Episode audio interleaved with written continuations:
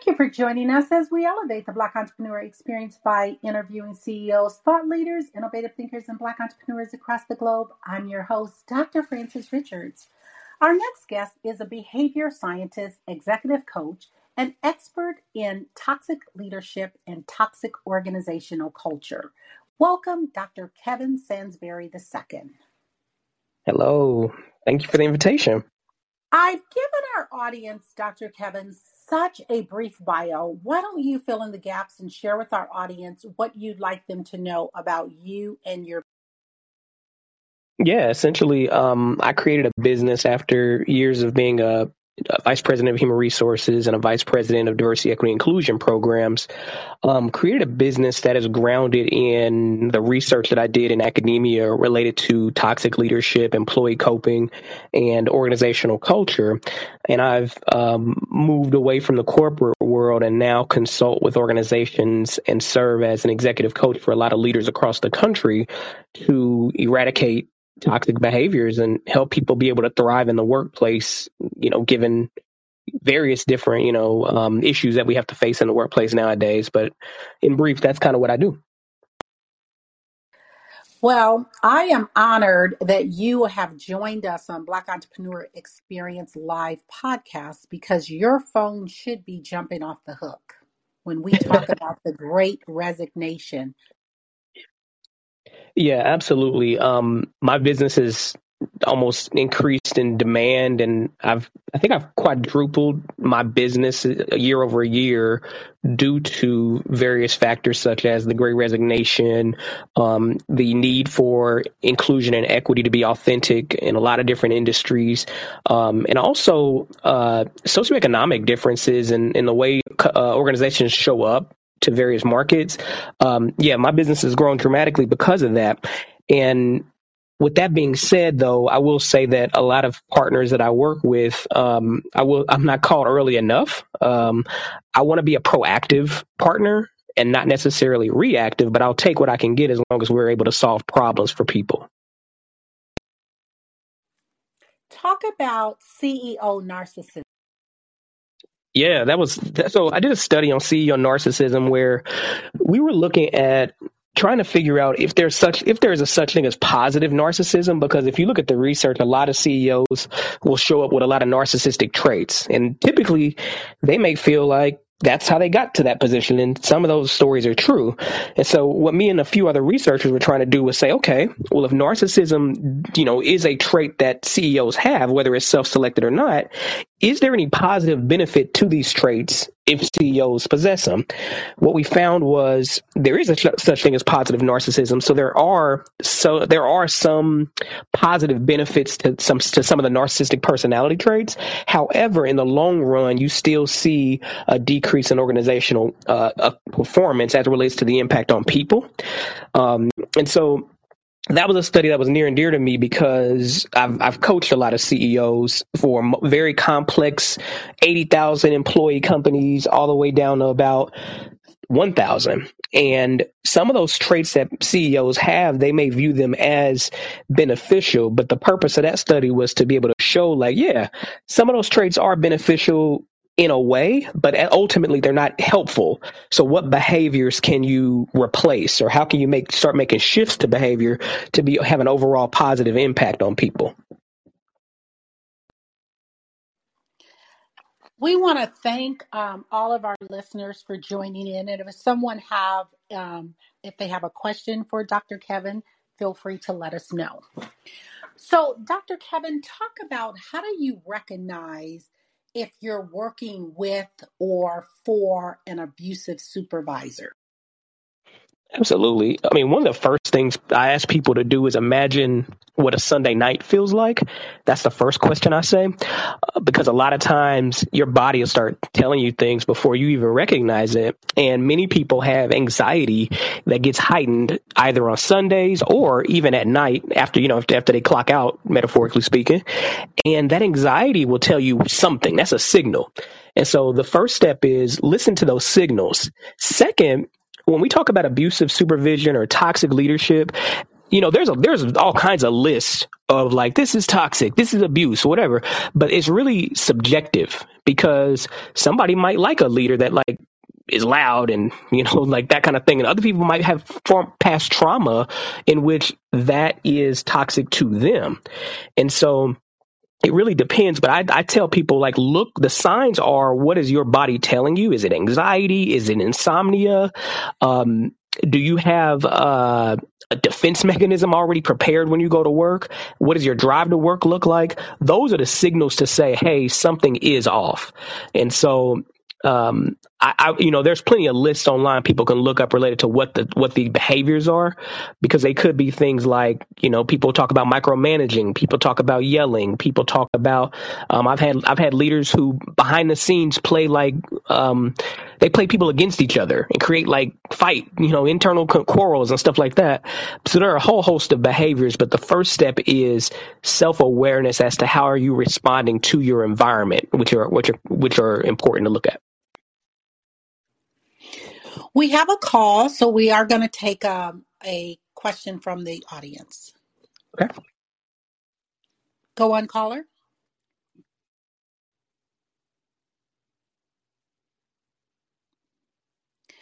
Caller, did you have a question? You're on mute. If you wanted to unmute yourself and ask Dr. Kevin Sansberry a question.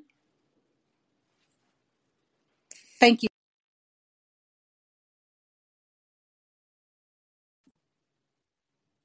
Did you have a question? Okay. She said she can't hear anything. Uh,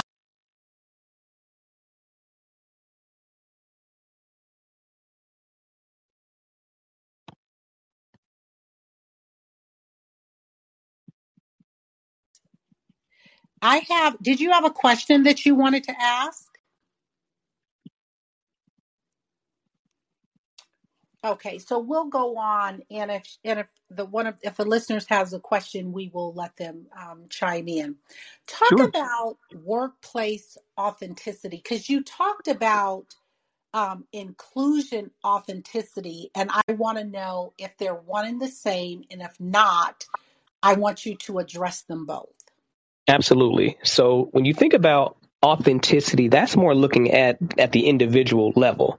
So that's basically is the person who is in that work environment because my research focuses solely on the work environment. So is that person in that work environment able to show up as their authentic self whatever that might look like? And that varies based on you know what you know based on somebody you know however safe that person feels psychologically. And so i look at that and basically look at you know are you able to do you know show up the way you want to show up? That could be physically that could be you know mentally that could be how you know verbally that could be how you talk related to like mannerisms or whatever that might be, can a person show up as their authentic self? Now, a lot of people are like, well, why is that important? You know, make money, make money. You know, well, one of the things that you'll see is performance is actually correlated with how the level of comfort and level, level of psychological safety a person feels. So if I, for example, if I'm able to, if I feel like I'm able to take social risks versus being timid or versus doing things that I might, that might be too safe, I might not innovate as much. Right. And so a lot of those things related to authenticity is not all, um, this is not soft literature. It's really looking at basically, do you feel safe to be who you are and live into the gifts that you have? Because, um, your performance will therefore be more uh, positive if you're able to do that. Second, when you look at inclusion, inclusion is more so not necessarily the individual. That's actually kind of what the organization or what the organization and what groups of people are able to do or able to create for individuals. And so when you look at inclusion, you look at things like um, what kind of environments are we creating for people to show up the way they need to show up?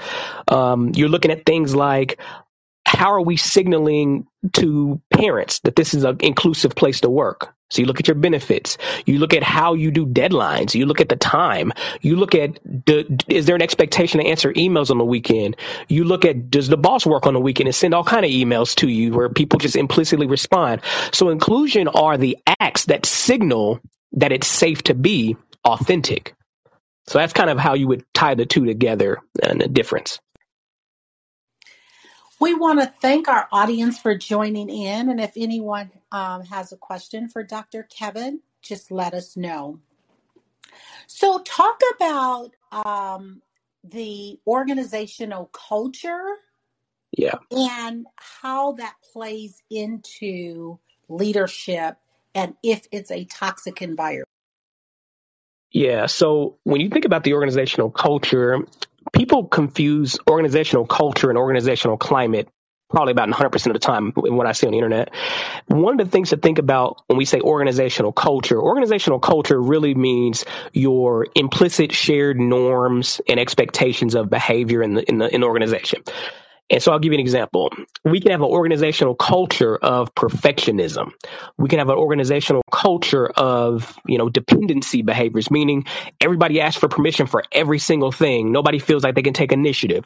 Those are like those implicit underneath the iceberg types of uh, expectations and shared norms that we have as a collective.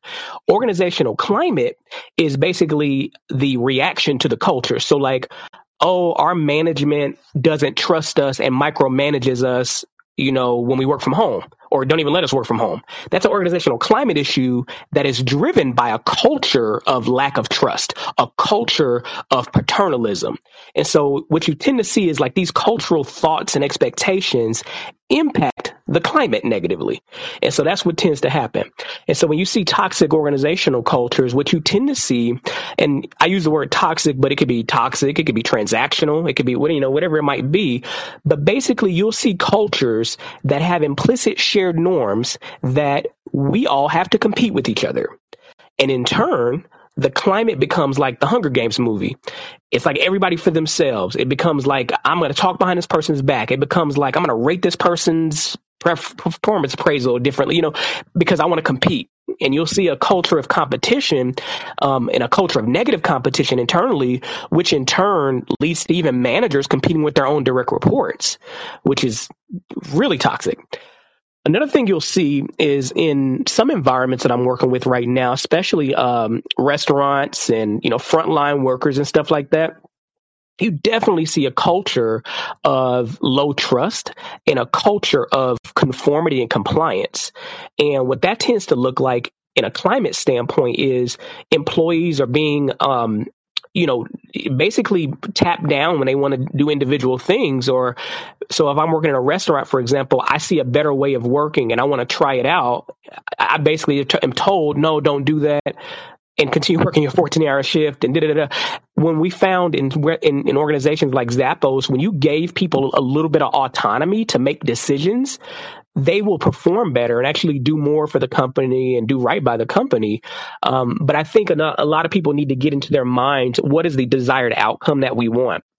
Because a lot of cultures have leadership who have never been trained to be a leader. These people are put into leadership positions, which is a very delicate place to be, and they have never been trained to do so. And they get promoted because they've worked there a long time. They get promoted because they're really great at a task. They get promoted because of who they know. And then in turn, these people are responsible for the affect and for the performance and for the outcomes of a lot of people. And yet we tend to blame the employees.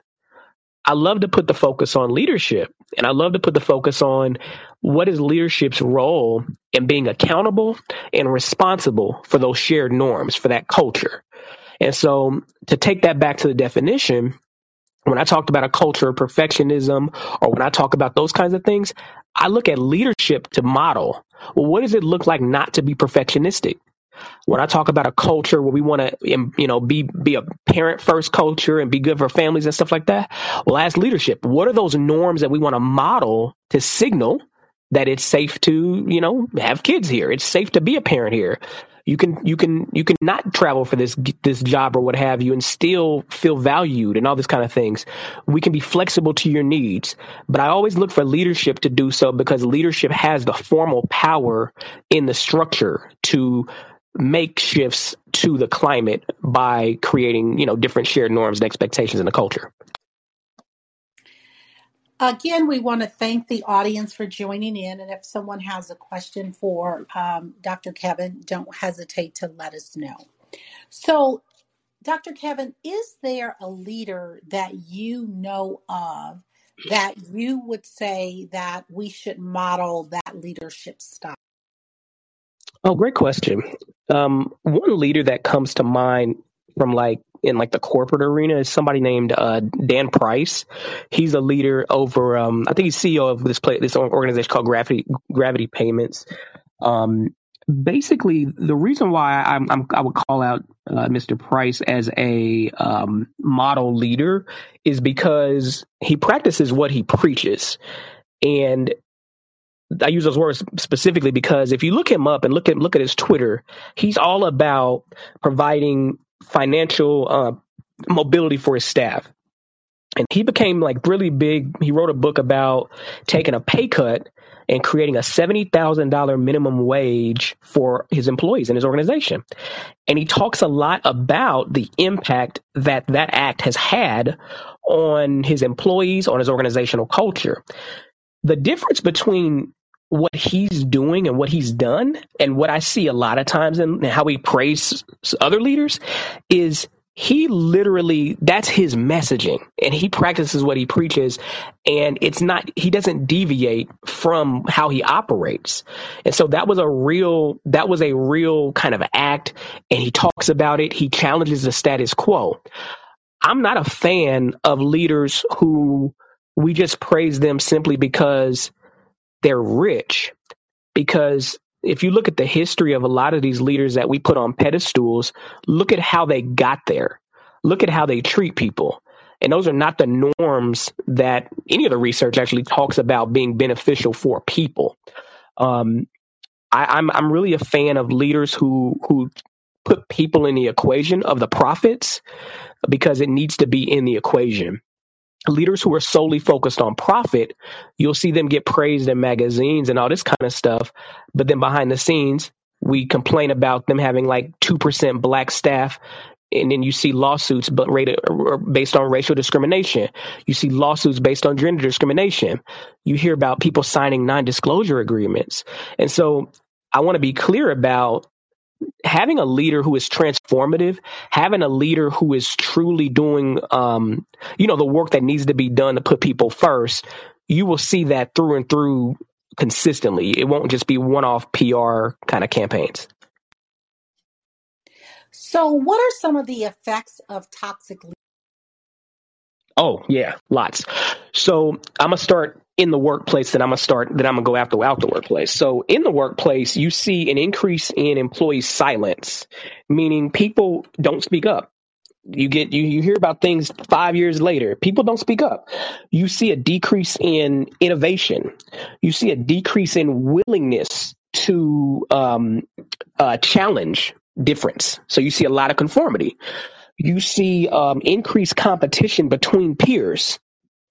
You'll see a um, increase in uh, intention to turn over, which means people are always on their way out in a way.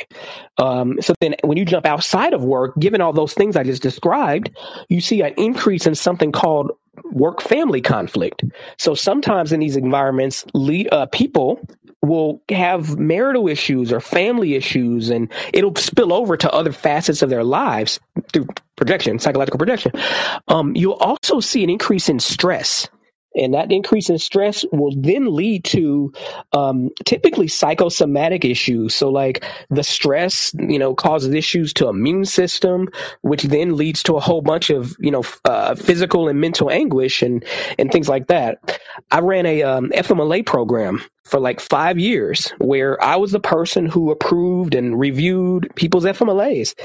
And I saw time and time again in the departments where they had leaders who were deemed uh, toxic by a lot of people, um, people were going out people were taking time off. I needed, you know, I'm mental breakdown, cancers, all kinds of different things, generalized anxiety disorder. All of those things got kind of correlated with their work environment. And I'm not saying it was causal. I'm not saying the work environment caused it because I didn't do a study, but I'm just saying it was correlated with the work environment, how I saw the work environment. And so I used to bring these things up in the workplace, but unfortunately, a lot of toxic behavior is really normalized. We tend to again, based on how leaders are kind of promoted and based on how organizations run right now, especially in the United States, a lot of the behavior that a lot of people deem toxic are normalized and people really look past it. And so that's that systemic issue is more of the issue. Um, even over above, can we change a toxic leader? Like even even over above asking that question, the system is a bigger issue. Someone is listening and they're saying, I'm in a toxic environment, or my leader, my manager is toxic, what advice would you? My advice would be first, you have to like be specific and less nebulous about what it is because typically if if that if you know typically that the first step is awareness of what the problem is and being able to articulate it and here's the impact on me. Because like i said before one person's toxicity could be another person's nah, i don't care about that. And so you know in some things some things are just universally like wrong but other things there there could be some uh, subjectivity to it. But anyway um with that being said, I would be able to be like, okay, so what is the behavior? Well, I'm being micromanaged. What do I, how do I have this conversation? I'm being micromanaged too much. It's causing me stress, whatever. My, the first step typically is go to the source. And if that's, you know, some people don't feel safe doing that. Um, I then work with them to look at what other resources do you have around you? And that could be like what support you have through like your employee assistance program. That could be what supports you have through like an organizational ombuds person. That could be support related to like, do you have a therapist you talk to who can coach you? Do you have a coach? Uh, family, whomever you can go to it could even be coworkers, whomever you can go to to have these conversations. Um, I would say do that. Human resources, there's a lot. So whatever your support structure is, be sure to check your, I guess, your interpretation of the situation because then you'll be able to gather okay what can i do next? Is it directly conf- confronting the person? Is it i need to work with hr and have an investigation? Is it i need to transfer to another department? Is it i need to leave this organization and there's really nothing i can do? Like my maybe my organization doesn't support me. But whatever that might be be sure to I first step is be sure to identify exactly what the problem is, and then that'll help you talk to folks about it so that you can come up with a effective solution for you. Um, that's typically like the first step I would recommend as it relates to like mitigating what's going on um, related to a toxic boss. So, give us a story, Dr. Kevin, around, and you don't have to tell us the company, but sure. give us story around one of your most successful um, stories around dealing with a tech toxic leadership and how and the outcome. Yeah. So I had a leader on the verge of being terminated and they were a leader of a very successful company, um, public facing, all this kind of stuff. And boss, you know, as the boss, you know, a lot of employees behind the scenes came forward with issue. And so I got brought in by their boss and said, Hey, we can't really lose this person. We want to keep them. They're good for our brand. They're good for our work. Can you coach this person? And so I, I ended up coaching this individual and we did some assessments and, you know, they have, they did exhibit a lot of traits of narcissism. I'm gonna be honest, which narcissism in itself is not necessarily like the, the, the, uh, personality trait. You know, it's very low in the population if you look at it, if you measure it. But some of these traits do show up in a lot of people. And so one of the things I did, I became this person's executive coach. And over a six month period, we met every other week. I can tell you, I mean, some of the things that happened, uh, uh, me gaining awareness of how this person thinks, I learned that the behaviors that they exhibited were not necessarily um, personality per se. These were all behaviors they learned from a previous boss that they had. And so as we unpacked a lot of these behaviors, I started sharing the impact and we did a 360 assessment, all this kind of stuff. And so long story short, eventually this person actually stayed with the company and the company's doing, you know, successful. They're, they're successful and all that kind of stuff. And they actually had, they had like a 30% uh, people leaving, it's a turnover and all that kind of stuff. And we like year over year decreased that to about seven, I think, at that time, and that was lower than like the company average from a departmental standpoint. And it was basically due to this person recognizing the changes they need to make and them getting in the driver's seat to make the change.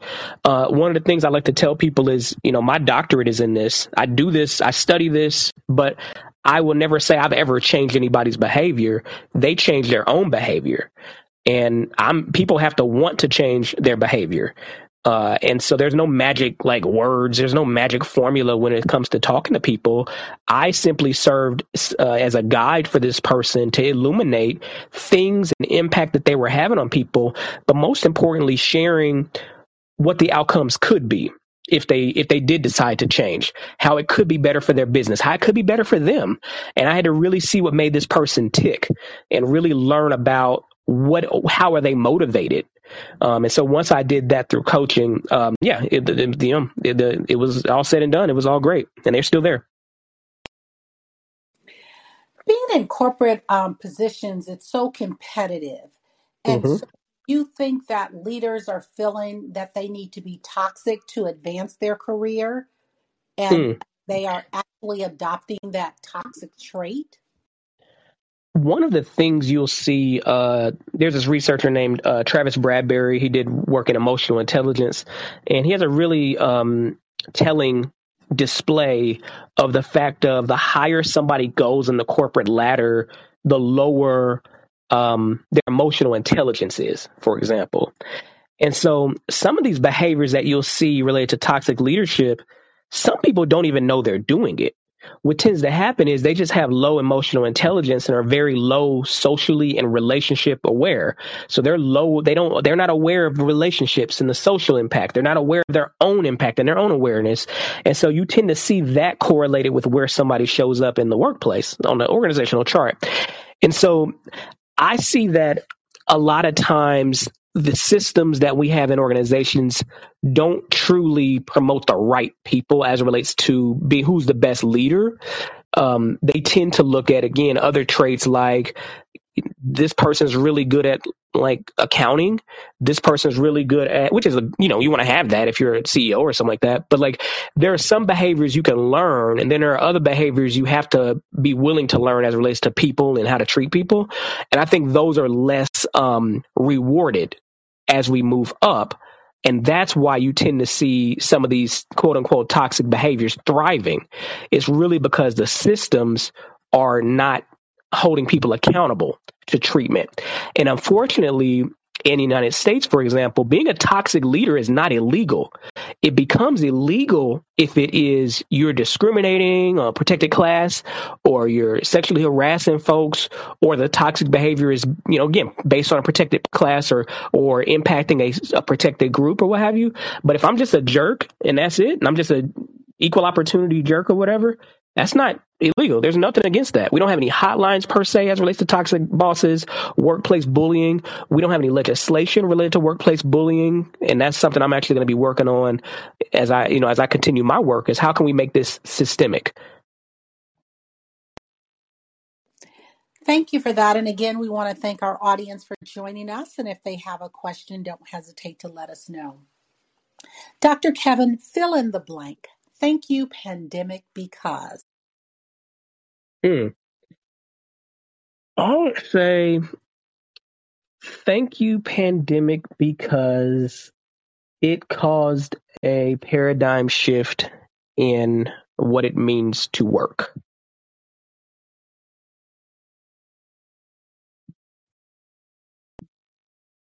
Expound on that more. Yeah. People woke up organizations under not I'm not gonna say understood, but um, individuals in the workplace have really woken up to the need of like, hey, we need to be flexible for people's needs if we want to remain profitable, if we want to counteract the um, workplace, uh, you know, the great resignation they talk about. And I, I think with that being said, the what do you call that? The pandemic has illuminated the fact that it's necessary for organizations to be flexible to their people, to be equitable for their people. And so what you're going to see is if you look at the great resignation, like research and where people are leaving and stuff like that, not every industry is experiencing the same type of resignations or the same exodus. The great resignation and the COVID pandemic has only exacerbated already toxic work environments. These work environments didn't just become the way they are they they were like that before, but what the pandemic did was made things a little harder, and it made things it kind of it enhanced it a little bit. And so, if we don't trust you when you're here, you're definitely going to see us not trust you when you're at your house, and you're definitely going to see us put tracking things on your computer and bring you back to work way earlier than we need to, or just bring you back to work if you know even though your job doesn't even require it, and we're going to make up all kind of reasons why.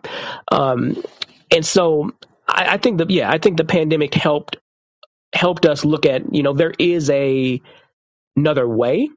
And there are a lot of organizations that I'm looking at on the internet and some that I'm even working with who are thriving because they're hiring all the talent that left the toxic workplaces. They're hiring all the talent that said, you know what, I'm marketable. And, they, and I can I can work from wherever I need to. And and so when people ask about like, oh, are you like a flexible person? Don't we need to meet in person? I don't I don't have an opinion. I'm in the middle. I want people to be able to work what what makes sense for them and what makes sense for their team. And so if a team wanted to say like, look, we're we're going to come in person to do in person planning, and then the rest of the time we'll work remote because we what's the word I'm looking for? It's better for us that way. It's better for me to pick up my kids that way. All that kind of stuff. Um, those are the kind of kind of flexibilities that I look for. I look for things that are more so like, are we doing things because like a lot of organizations are doing things because that's the tradition versus that's right for the company or even that's right for the people. There are so many brands and businesses that are dominating. Talk about a brand or a business that's dominating that you admire and why. And I know you talked about earlier gravity payment, and I don't know if that'll be the same for. Let me ask, how would you define? How, how do you want me to define like the dominating piece?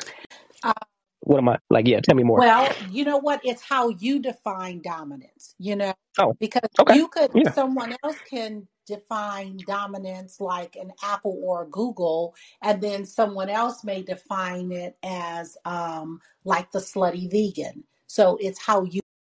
Got it. Got it. Yeah, I mean, so if we're yeah, if looking at traditional measures, if we were looking at like financial, yeah, there are plenty of our blue chip name brand organizations that are doing fine financially um, for a whole host of reasons, and that I wouldn't say that that means they're thriving from an organizational culture standpoint. But if we're talking about organizations who are actually, you know, putting their money, I guess, where their mouth is, related to minimizing toxicity. Um, I'm gonna say that these are a lot of places that nobody's heard of because these are organizations that don't necessarily uh, what's the word I'm looking for? They don't espouse it because that's just who they are as a company. And so I typically look at things like um, like Zappos is a good one. Um, and historically, Zappos has always been kind of having that culture that is um, uh, they give people autonomy, they trust their employees and things like that. And that's a classic one. Um, one of the things that I see a lot of, and I'm just going off of what I've what I've heard. I haven't worked with them before, but there are companies like uh, Salesforce who are doing a lot more as it relates to racial equity that I've been seeing, and then there are also companies locally that I work with in some local local places around the United States that are doing great work. And so one of the things that's common between these companies that are dominating from a people standpoint while remaining prof- profitable and those who are just dominating like they've always done from a capitalistic standpoint is you'll see you'll see companies take a stand and really mean it. You'll see companies truly valuing um, the different tensions that involve like race in the workplace. You'll see companies truly closing gender pay gap and being honest about it. You'll see companies uh, promoting underrepresented folks. You'll see companies um, doing something about their resignation honestly and openly and honestly and admitting mistakes. That's really the difference you're going to see. And one of the things I'll say about it is these organizations are so in tune to their culture and so busy on their organizational culture, they're not the ones that are doing the PR campaigns to tell you how great they are also. You know, Dr. Kevin, that's something interesting you were talking about is um, inclusive authenticity and you talked about the companies about the the race the gender pay Yeah. gap all of that and the great resignation i'm going to challenge you because what i'm seeing i'm hearing a lot about the great net resignation i'm seeing a lot of people that are actually exiting from the workplace but what i'm also hearing and seeing is there is a lot of companies that are using this opportunity to push a lot of diverse people out of the workplace. And I've Mm. seen it, um, I'm seeing it across the board in terms of, I know quite a few young millennials who they're, they were pushed out of the workplace. And then I'm seeing a lot of older um, African Americans that have been pushed out of the workplace. So I've been t- um, talking to people about what's really going on. And then when these same individuals are trying to find employment, it's not so easy. So I'm wondering if this whole great resignation is there a bigger picture that we're not really seeing or is it going to come out years later and it, uh, is this similar to what's happening with the corporation saying we really embrace DEI and Yeah. all of that? And we know that that's a lot of um, website jargon. But when Yeah. you try to really get into these organizations, whether you're an entrepreneur or not, you're not getting access to that. So, can you speak to that? Absolutely. 100% agree. First point, the DEI that the reason the reason why I don't name a lot of companies that are doing like really awesome work is because A, I either signed I either signed like a non-disclosure where I can't like talk about who I work with, or B, they're few and far between.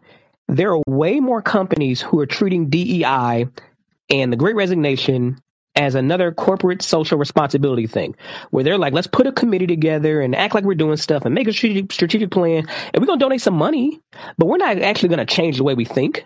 We're not actually going to change the way we work.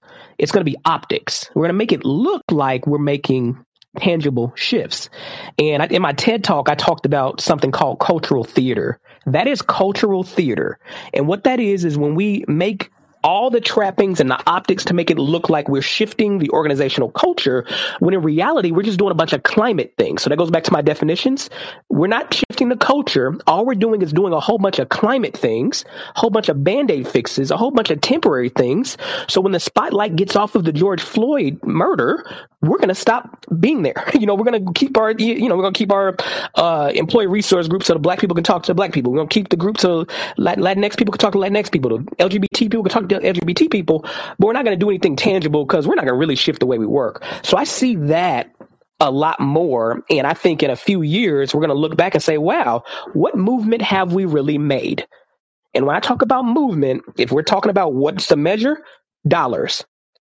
Are you increasing the wages for employees of color? Are you increasing the wages for women? And really, are you increasing the wages for everybody? That's the, the truth. But I also, but I need to make a f- clear point that uh, like people of color and women are paid lower. So are we increasing the wages on average? And I don't want to hear, oh yeah, we just hired this black female CEO or marketing person. That's one person. What are you doing on average? And second, what are you doing at the lower end of the spectrum of the org chart too? Um, because if you look at a lot of organizations, plenty of their people of color that they show you in the posters aren't in decision making roles. And so are you in, are you are you increasing the movement up the org chart or do people have to leave to get up the org chart? Um, so that's my first point. Yeah, there's a lot of optics, there's a lot of show, and um, I think the great resignation just you know, cause organizations who have the best PR budgets to crank it up a little more. And I think years from now, we're going to see how temporary things were, and we're going to not see mindsets truly shifting um, because there's not a challenge to truly do so. Uh, related to the Great Resignation in itself, that whole the whole thing about the Great Resignation the Great Resignation is a privileged a privileged uh, construct. What that means is there are not a lot of people who are lower from a socioeconomic standpoint who could even participate in the Great Resignation, even if they wanted to people are privileged to be able to quit without any income and they have savings or they you know they they have a connection they have family or whatever. It takes a lot of courage to do so but it also takes an ample social support system financial support system to do so. And so not everybody can even do that. And so i think at the same time of the great resignation there's a great something else of people who can't leave. There's a great something else of people who did do the great resignation and they quit and now they're getting discriminated against in the job market. There's a lot of that too. And so, yeah, I think that's like an unsung um, kind of issue that goes unheard because most of the writers who write about Great Resignation are not like the ones I see they're white people. And I'm not saying it's a bad thing, but I'm just saying it's just coming from a different perspective. And so plenty of people that I've talked to, I share the same, uh, I have the same examples when I talk to people of color. There are plenty of folks that I've talked to who can't even leave. They, they, they wouldn't even imagine leaving without a job. That's not even in their, they, they, they have no nothing else. And so that's a problem. And then two, I've talked to other people where they leave and they're of color and they can't get another job and now they're you know they're debating on wait what do I do? And I'm to take need to take a lower paying job and things like that. And so the the invisibleness of privilege whether people want to recognize it or not it it is an undercurrent that I you know you asked the question of will we will we recognize that in a few years? I'm not sure we'll recognize that because we currently have even have states that we don't even want to talk about privilege. We don't even want to teach privilege. So like I don't I don't know if I don't know if we will recognize that phenomenon other than researchers that want to talk about it will talk about it and writers who are privileged enough to talk about it will. But I don't think that'll become the mainstream narrative because nothing that impacts truly nothing that impacts the minority population and I'm you know, you know I'm using that words in quotes. Nothing that impacts the minority population is like mainstream. It won't become mainstream until it affects everybody, and I don't think that's something that's going to impact everybody. I think the people who take advantage of the Great Resignation are have networks. They are marketable in a way where they went to a better school, or you know, just all kind of factors that that make uh, challenges less challenges challenging. I guess I would say, and so yeah, someone's listening and they have recognized that they are a toxic leader, oh yeah, what should they do? wow. Um, I've had that. So I, I have the Toxic Leadership podcast, and I interview leaders all the time. I'm on episode like 54. I've had one person actually tell me they were a toxic leader out of 54 episodes. Um, I if somebody recognizes that they have behaviors that are you know impacting people negatively and you know like that, I, I think the first step is talking to people you impact and having that conversation about you know what is it about the way I operate that how does it you know how does it impact you because context is real important. Um, one of the behaviors that I have with my teams that I work with is I get really nervous around deadlines. So if I don't hear like when some, if I don't know something's not, you know, something's not coming along from a project standpoint, I freak out and I send emails and I'm not, I send them on, I send them on delay, for example. But like sometimes when I'm sending emails, they'll, a lot of emails will come up at once because they got, I delayed them to like Monday morning or something like that. And it looks frantic, but that's just, I just sent them on the weekend because I don't want to bug somebody on the weekend. And so some of those behaviors got called out before and so what I started doing was like, oh wow, my bad. I didn't even know that because I just put it in Google to delay send. Well, it looked like 80, 80 emails coming to somebody, not 80, but like five. Um, cause I kept thinking of new things and asking questions and stuff like that. But anyway, I shifted how I operated and I sent like one email and then I said, Hey, let's, let's schedule a time to talk about it. So that way, if I had any questions or whatever, I'm not like hitting somebody frantically because that was not my intention. I know that me as a person, I work at three in the morning, two in the morning. That's when I work. I work on Sunday nights. I love, you know, that's, that's when I get really my, my brainy work. And so I just work I work in non-traditional hours, but that could come across as toxic to somebody. And nobody used those words with me. They just said, "Hey, like, can we set up a meeting?" And I was like, "Yeah, let's do that," because I saw the impact. And so I think somebody being aware of the impact that they have, a be open to that, and also be open to the fact of nobody works. The, nobody's going to work always the same as you.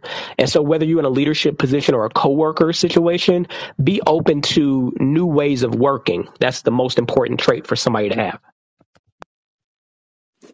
Okay, Dr. Kevin, I'm going to have to give a disclaimer here. I hope you don't think that I was being narcissistic when I was blowing up your email to confirm this meeting. Oh, no, no, no, no, no, no. Advice you wish you had followed. Oh, I wish I had followed. Um. Oh yeah. Okay. Okay. Advice I wish I would I would have followed was don't take yourself or things so serious. And I'm gonna say wish I followed because I, I I know it consciously now, and that's something I'm trying to do right now. But it's still hard because that's ingrained in like who I am as a person, and I'm trying to be less perfectionistic. I'm I'm trying to be more free flowing with how I you know navigate this world and the spaces that I'm in. And so yeah, not taking yourself too serious and not taking just things too serious. There's a whole lot of things to be joyful about, and there's a whole lot of stress to go around. And so I don't want to add more stress to my environment and more stress to myself by taking everything as like life or death and super serious. Um, and so, with that being said, um, with that advice, it is something I need to, it's something I work on and want to internalize even more so that I can have a greater impact on me, myself, and the work that I do. Again, we want to thank all the listeners for joining. And if someone had a question for Dr. Kevin, I definitely um, wanted them to ask if they did. Dr. Kevin, talk about toxic leadership and the various generations. Like, I'm millennials and the younger generations, they are just not tolerating a toxic leader or a toxic environment at all. They are easily to say, I'm out. Mm-hmm. Um, where maybe your boomers or um, the forgotten generation would take a different perspective. Have yeah. you worked with the various generations that you want to yeah, all generation. I've worked with like every generation, and the the difference, what you'll see is like the difference is not necessarily saying like all millennials have a certain personality type, like or something like that. It's not. It's not necessarily that. Really, what you'll see is what stage did this person grow up in, and what was and what was kind of those generational norms, I guess, that were um, that were more, you know, that are normative, and you you then look at what does that person have to lose? So there are some folks who grew up in an environment, in a workplace culture where you don't question leadership, where you you work at a place for into retirement, and the organization that's the that's the gift, that's the reward, and you don't leave jobs, you're loyal, all that kind of stuff. There are some folks who grew up and internalized that, and then there are other folks who saw pensions being cut and they grew up in like 2008 crisis where pensions are cut and we're going to lay you off or whatever whatever whatever there are people who grew up in that kind of era and so they take you know they they they respond accordingly and then lastly there are people now where we literally you can get on your cell phone and start a job at Uber if you got a car sitting in your bed. You can do, I mean I don't know how easy it is. I don't know how to do it, but I'm just saying you can go go you can take advantage of the gig economy. You can start a business a lot faster with the how the internet's making the world smaller. And so it just depends on it's really more so like a lifespan development situation combined with kind of those environmental factors. So it's less about personality. It's more I look at it more of like where did that what is that person growing up in and what options and avenues exist. And then you also look at the fact that like people who are older in the workplace typically are almost about to retire sometimes, or they have their retirement 401k nested, or they have a pension they're working towards. So they're less likely to leave in the first place. Um, and so I say all that to say, those are some of the differences that I see. I also see a difference of like, let's say again, somebody's a parent I don't care how old they are. Let's say they're a parent and they need the medical insurance. They're more likely, less likely, I mean, to leave. Um, and so I'm not subscribed to say it's just a millennial thing versus a boomer thing. It's really a lifespan thing and in kind of where that person grew up from a workplace culture expectation standpoint. I like that. Very well said. Dr. Kevin, if you conducted this interview, what is the one question you would have asked yourself? I want you to ask the question and answer it. Oh, okay. Um, I guess I'll tell you, I guess, why do I do the work that I do? So I'll answer that. So, why I do the work that I do, which is a combination of consulting, media, um, executive coaching, and speaking, and my again, my expertise is in toxic leadership, workplace bullying, and all that kind of work, discrimination. Do a lot of all that work. And so, with that being said, why do I do the work that I do? I do this work because I am. I, I, I just as a part of my legacy and as a part of what makes me want to get up in the morning and like work is I want to create and cultivate a movement and be part of this movement to make better workplaces all around the world. And I'm in a position where I can do that through my business venture. And I can do that with a host of different consultants and leaders around the country, one around the world now, where I can be part of that movement. And so I do this work because, from a mental health standpoint, from a how we spend our lives standpoint, where else do people spend the majority of their time other than the workplace? And people spend so much time in the workplace, and yet there are so many things that are normalized that shouldn't be. And so that's why I do the work. Um, I want to be part of this movement to create a better workplace, and I want to have lasting systemic change where we can authentically um, create environments where employees know their rights and are able to exercise them in a safe manner. I've heard it, it has been said self care is physical, mental, spiritual, and emotional. Which one is speaking to you today? Hmm. Spiritual. And I'm to take this a little existential, uh, what's it, like existential. So, what I think about when I say spiritual is not necessarily uh, solely focused on like an organized religion or anything like that, but more so spiritual in your very being as to who you are as a person and what feeds you and what drives you um, at that very deep core level.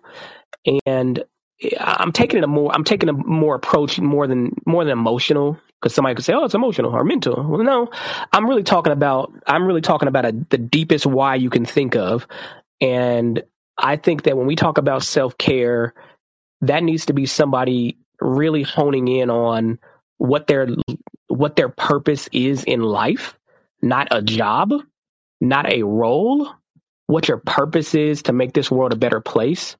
And when you do self-care, how aligned is every action you do to that grander purpose at the spiritual level?